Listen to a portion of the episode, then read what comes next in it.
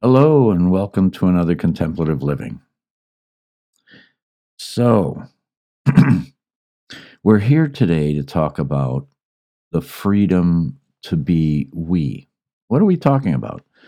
Well, let's go back a little bit. You know, Spirit once said to me, when we give voice to our truths, our creativity, and our unique purpose, we inspire vibrancy and connection to everyone around us. So when we are true to ourselves, when we are in our truth, in our authenticity, then we connect. We connect to people on that deeper level because we all have this illusion that we're these separate individuals. But in reality, we're all interconnected.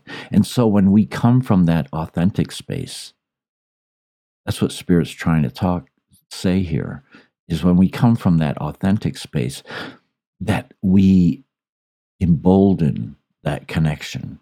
So we're going to talk more about becoming or changing our mindset from me to we. So let's get to it. Welcome. Now creating a life of peace. This is Contemplative Living with David Bennett. Contemplations and reflections to help with spiritual living.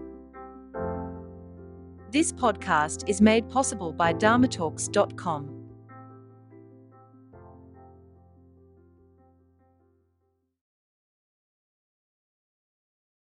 So, are we all that we could be? Are we all we are? You know, those are phrases that we've heard. And our hearts genuinely seek the truth to, to free ourselves from me, I, into we. You know, when you think about we, there's so many words that we have. Collaborative. Together, cooperative, all, inclusive, and they all mean we. Many times when we speak, we use that word, we. We use it in our speech so much, but yet we don't think, we don't identify with we. We identify with me, with I. And so how do we break, how do we break loose? Well, we start by to lose our identification with our role, with our persona. And when we do that, it leaves us exposed to the deeper truth. You know, The, was- the masks that we wear can fall away, revealing the raw essence of who we truly are, who we truly are beneath it all. And in that vulnerable state of self-discovery, we come face to face with the truths that have long been buried within ourselves. You know, we confront our fears, our insecurities, and hidden desires head on. When we go into that quiet space, that's where we can identify. That's where we find this vulnerability. And that's where we can truly process. And this process of unearthing the layers that have built up over time is cathartic. You know, peeling back the protective armor that we've constructed to, you know, to shield ourselves from judgment, from rejection. You know, when we can find that vulnerable space, the walls crumble and there's a newfound freedom that emerges. And we begin to connect with on a deeper level. on a deeper level within our higher being. And it's not through, you know, the roles and the personas that we've created over the years, but as authentic beings sharing in the human experience. Our interactions become genuine, they become real and meaningful because they stem from a place of truth rather than an image that we feel compelled to uphold. You know, that persona, that role that we've developed, those patterns that we live with all the time. Well, when we release the sense of self and find, we can then find our intrinsic, interconnected knowing. We have that knowing. We have it. it it's instinctual. It's, it's a part of us. But we are so caught up in the chaotic world in which we live. We've got to go here. We've got to do this. We've got to do that. But do you notice? It's we have to do this. We need to release that sense of self so that we recognize that when we're When we quiet ourselves, when we become vulnerable, and we look at ourselves, we see that we're part of a bigger community. That we find the blessings in our day-to-day by understanding each other, by working with each other. Not so much concerned about the me and the I, but concerned about how we are going to survive, how we are going to move forward, how we are going to build something wonderful. It's that interconnected knowing that we have and that we vaguely connect to. But we can be like a perfectly formed diamond. You know, each facet complementing the beauty of the whole. That's, you know, that's a wonderful thing. We all are diamonds in the rough. And as we polish those facets, they begin to sparkle. You know, just think about it for a moment. When you hold a diamond up to the light, its brilliance is unequaled. It captures and reflects every ray, creating this intricate dance of colors that captivates our eyes. It draws us in.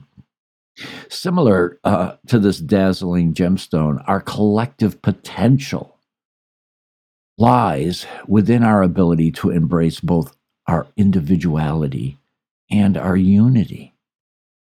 In today's world, we find ourselves caught in a web of divisiveness. You know, we're taught from an early age to stand out from the crowd, to prioritize our personal success over common harmony or unity. But what if we were to shift our perspective? What if we recognize that by embracing our unique qualities, while also valuing collaboration and empathy, we could create something really extraordinary? Imagine a society where each person's strengths are celebrated. You know, celebrate our strengths instead of that being threatened. You know, where diversity is not just tolerated, but is cherished. Cherished for enriching us all. You know, each one of us possesses talents, you know, that we're all wishing we could learn and discover each other's skills. It inspires us. You know, it, it creates a bridge, a bridge that overcomes the divide that seemingly separates all the different groups, all the different patterns. And we can bring that into unity. So, all moments are equally precious. Showing up for ordinary moments of our lives brings freedom. And freedom is never diminished. You know, we need to be present. We need to be here. Because every moment in life is precious. Every moment is an opportunity to bridge the gap. The gap between me, I, and we.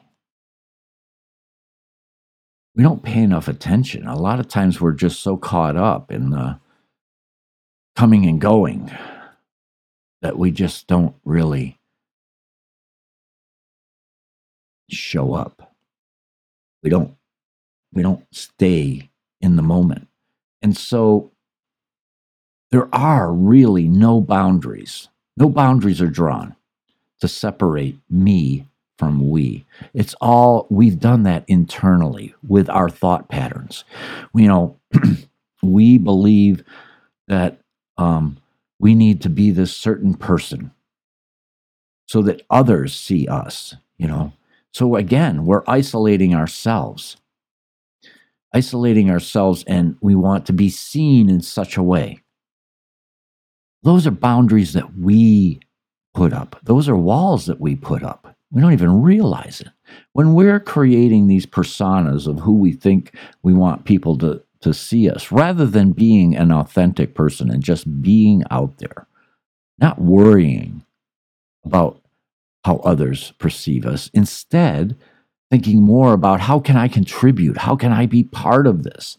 How can I instill my heart into every circumstance so that it's felt, so that I'm being authentic and I'm being real and I'm being here and present and fully available. We all, each and every one of us, are part of the greatest truth, the truth that we are connected to source, to oneness. And that that holds the ultimate truth. And we radiate our unique expression into the world. Think about it. Every breath we take is shared with countless beings, humans, animals, plants. Every action we take reverberates throughout the intricate web of life that spans across the planet. Whether we realize it or not, our thoughts, emotions, and intentions have far-reaching implications beyond our immediate sphere.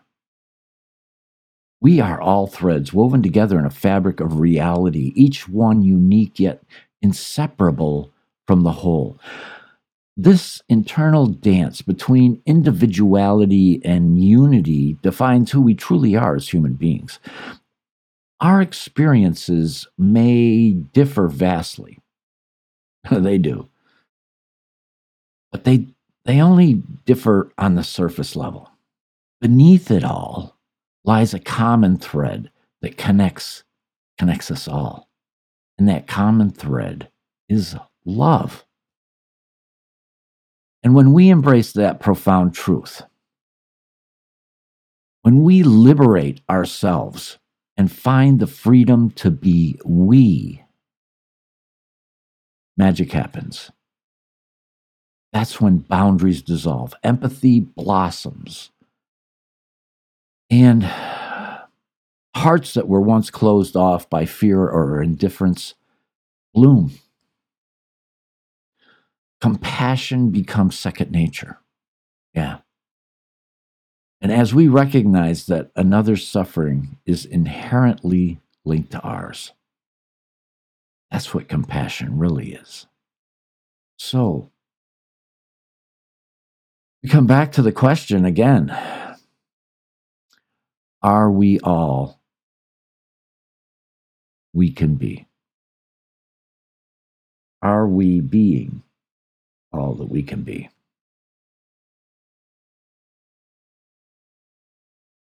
Once we recognize that interconnectedness, that's when those barriers start to fall. They start to, we get to be able to glimpse over the wall, the walls that we've created, the creation of our own personas. We get to look through clarity, rise above the circumstances with more clear thought. Once we can do that, then we can interact in a more beneficial way for everyone. We're not just here for ourselves. We're here for each other. That's the message of me versus we. We're here for each other. So let's embrace that thought. Let's bring that into our lives. Let's let's incorporate it into the way that we do business, the way that we interact. And let's create something really, really beautiful. All right?